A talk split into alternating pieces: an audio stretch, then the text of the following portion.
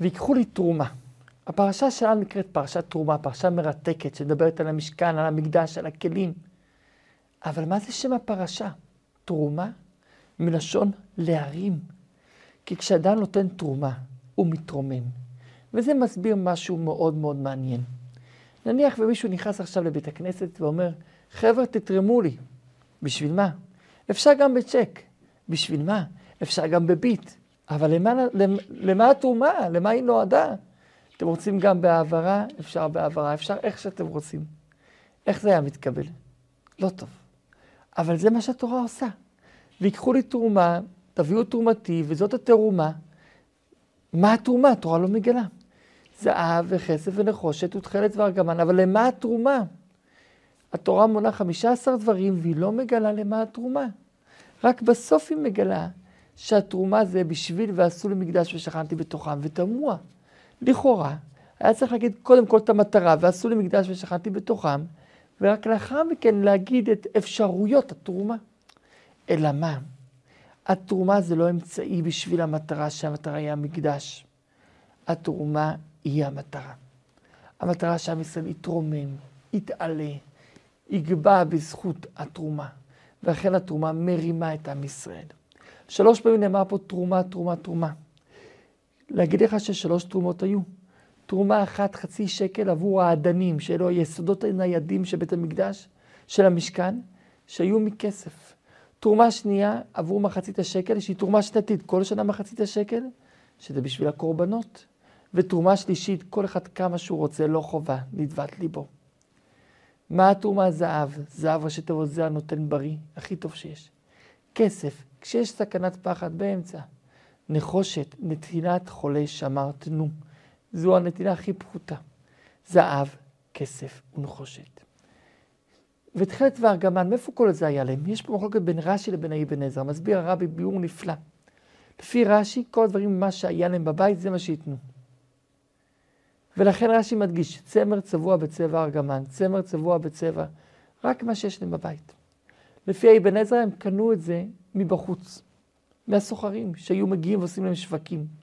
ולכן כשמגיעים לעצי שיטים, אז לפי אבן עזרא קנו את עצי שיטים האלה מסוחרים, אבל לפי רש"י קשה.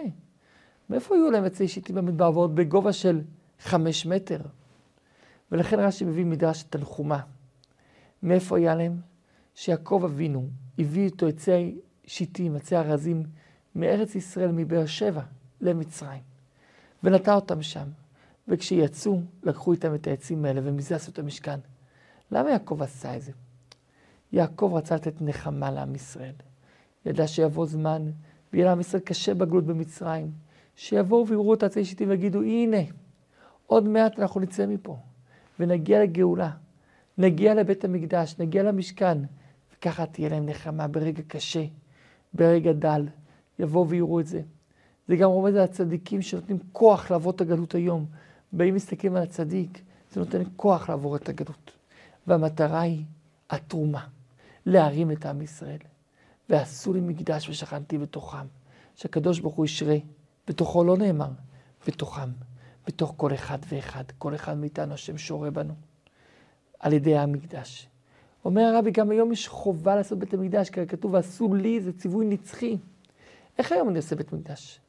על ידי התקפיה והתהפכה. כשאדם כופה את עצמו, בא לו לעשות משהו והוא לא עושה, הוא הקריב קורבן. התהפכה, המשיך אור תורה. לומד תורה זה כמו ארון הברית, הקריב קורבנות, ככה עושה מקדש. אז גם היום אפשר לעשות. פירוש שני, בית כנסת. כשאדם עושה בית כנסת, עושה בית מקדש מעט. פירוש שלישי, מהבית הפרטי, כל אחד צריך לעשות בית מקדש מעט. פינת לימוד בבית, מקום תפילה בבית, מקדש.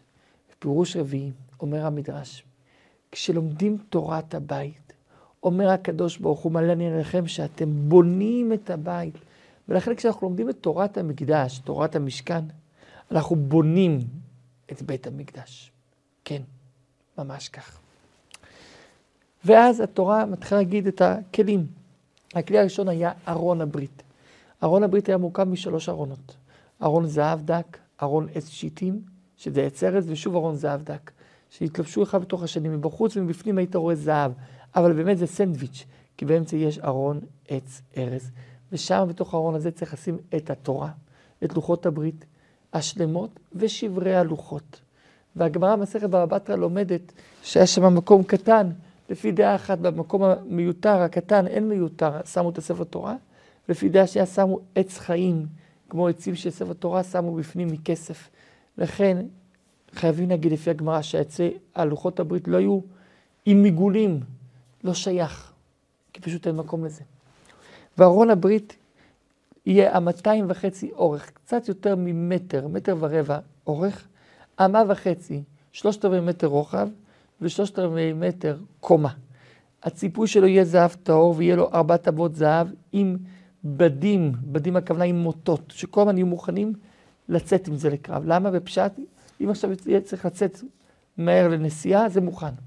בעומק יותר מביא הרבי שהתורה תמיד תהיה מוכנה לצאת ולהשפיע בכל מקום, לעשות קירוב לעם ישראל בכל מקום. מעל הארון יש את הכפורת. הכפורת זה מכסה בגובה, בגובה טפח, וביחד עם התשע טפחים של גובה הארון, זה יוצא בדיוק עשרה טפחים, 80 סנטימטר גודל, וזה הגודל של השכינה. השכינה לא יורדת למטה מעשרה טפחים, ולכן ארון קודש בבית כנסת צריך שיהיה תמיד מעל עשרה טפחים. גם קריאת התורה תמיד צריכה להיות מעל עשרה טפחים, ולכן גם ארון הברית, שמעל זה השכינה נמצאת, והשם מדבר מבין הקרובים, צריך להיות גם כן בגודל הזה. תשעה טפחים ועוד טפח הכפורת, ומעל הכפורת יש את הכרובים, שהם יהיו פורסי כנפיים למעלה, אחד אל השני מסתכלים באהבה. זה הסימן שהקדוש ברוך הוא שורה בישראל כמו גבר ואישה שמסתכלים אחד על השני באהבה. ואז הפנים שלהם אבל היו פנים של תינוק ותינוקת. למה? יש אהבה מיוחדת לילד קטן. גם לילד גדול יש אהבה, אותו דבר. אבל לילד קטן יש עוד סיבה על מה לאהוב אותו. אוהבים אותו בגלל מי שהוא. אותו דבר הקדוש ברוך הוא אוהב את עם ישראל, לא בגלל שאנחנו עשינו את זה משהו, אלא בגלל מי שאנחנו. אהבה כמו של ילד קטן. הקדוש ברוך הוא אומר, תשים בפנים את לוחות הברית ואני אדבר איתך מבין שני הכרובים. הכלי הבא זה השולחן. השולחן, עצי שיטים. היה גם כן מצופה זהב. האורך שלו מטר, הרוחב שלו חצי מטר, הגובה שלו מטר וחצי. יש לו מסגרת מסביב יפה ויש לו בצד עמודים כאלה יפים שעומדים, שעליהם שמים מדפים. המדפים האלה, שמים שם את לחם הפנים, היו מכינים את זה ביום שישי, בדפוס מיוחד, עם תבנית מיוחדת, בצורה מיוחדת. היו מוציאים את זה, שמים את זה אחרי זה בדפוס אחר שזה קצת ינוח. בשבת היו שמים את זה על השולחן. במשך כל השבוע זה על השולחן. בשבת אחרי זה היה מגיע הלחם החדש, והלחם הזה היה יוצא ומחולק לכהנים, טרי כאילו זה עכשיו. זה יהיה תמיד לפני השם. תמיד זה על השולחן לפני השם. והכלי השלישי זה המנורה. והמנורה היא זהב טהור. שבעה קנים בצורה אלכסון, כמו שרש"י כותב כאן, וכמו שהרמב"ם מצייר. הגביעים משוקדים, כפתורים ופרחים על המנורה. עיטור עם גביעים, זה כמו גביע אלכסנדרוני, שהפה שלו צר והלמטה רחב, וזה גביע הפוך, להשפיע, להשפיע ללמטה. בשביל מה צריך את המנורה ואיך מישהו רואה אותה? אומרת הגמרא מסכת מנחות, עדות היא לבאי עולם, שהקדוש ברוך הוא שורה בישראל, לכן יש שם שבעה קנים כנגד שבעה סוגים של עם ישראל. הקדוש ברוך הוא נמצא עם כולם. נר נשמה של עם ישראל. ואת המנורה משה רבינו התקשה מאוד. הגובה של המנורה זה 18 טפחים, שזה אומר מטר נקודה 44 סנטימטר. ומשה רבינו התקשה איך לעשות אותה עם המון פרטים וחייבת להיות מקשה, אסור שתהיה מורכבת חלקים חלקים, היא גם צריכה להיות זהב.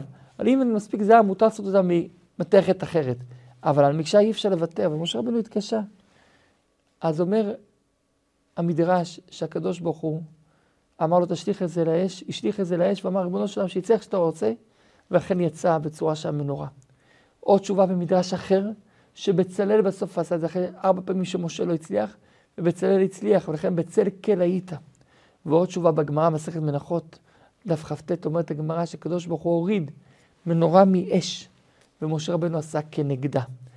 שלושה כלים מאש השם הוריד, את המנורה, את ארון הברית ואת השולחן הפנים. ואולי לכן זה שלושת הכלים שמוזכרים בפרשה שלנו. ויש לנו את המזבח שמוזכר כבר בפרשת יתרו, גם בסוף הפרשה שלנו, ויש לנו את פרשת תצווה וכי תישא, ששם מוזכרים המזבח של הקטורת והכיור. בפרשה שלנו דווקא שלושת הכלים האלה כדי, אולי אפשר להגיד, כדי שלושת הכלים שירדו עם, מאש מהשמיים. שלושה קנים, שלושה קנים, מנורה שבעה קנים, והכל זהב, כמו שהראיתי לך, ככה תעשה. את המשכן תעשה עשר יריעות, שש מוזר, תכלת וארגמן מחוברות אחד לשני בקרסים. הקרסים זה צורה של האות S באנגלית, מזהב. והמשכן היה בנוי בצורה כזאת. יש את חצר המשכן ויש את המשכן עצמו. המשכן עצמו היה אורך 15 מטר, על רוחב 5 מטר, עם עצים לאורך כל הדרך. העצים האלה היו צפופים. היו עצים בצד, 20 עצים, 20 קרשים, לאורך, והם היו מחוברים למטה באדנים, כל קרש, יש לו שני אדנים שמחזיקים אותו, למעלה בטבעות, שמחברים קרש אחד לקרש שני, באמצע בבריח תיכון שמחבר את כל הקרש, ובעוד בריחים שמחברים למעלה ולמטה. וזה היה מחולק לשני שליש ושליש. שליש אחרון, שם בקודש הקודשים, שזה היה חמש מטר על חמש מטר, שני שליש, ששם הקודש, ושם בקודש הקודשים היה את ארון הברית, ובקודש היה את השולחן, את המנורה ואת המזבח של הקטורת. השולחן, מי שרוצה להעשיר יצפין, כי זה הצד צפון היה השולחן, מי שרוצה להחכים, ידרים, כי בצד דרום היה את המנורה, ובאמצע הקטורת שזה עבודת הנשמה. מקדימה היה קצת ריק, כי זה היה רק בשליש האחרון, מקדימה היה כמו לובי כזה בתוך הקודש. בחצר היה את המזבח. המזבח, יש מחלוקת מה הגודל שלו. יש דעה שאומרת שהגובה שלו היה חמש מטר, והאורך שלו היה מטר וחצי על מטר וחצי. זה היה האורך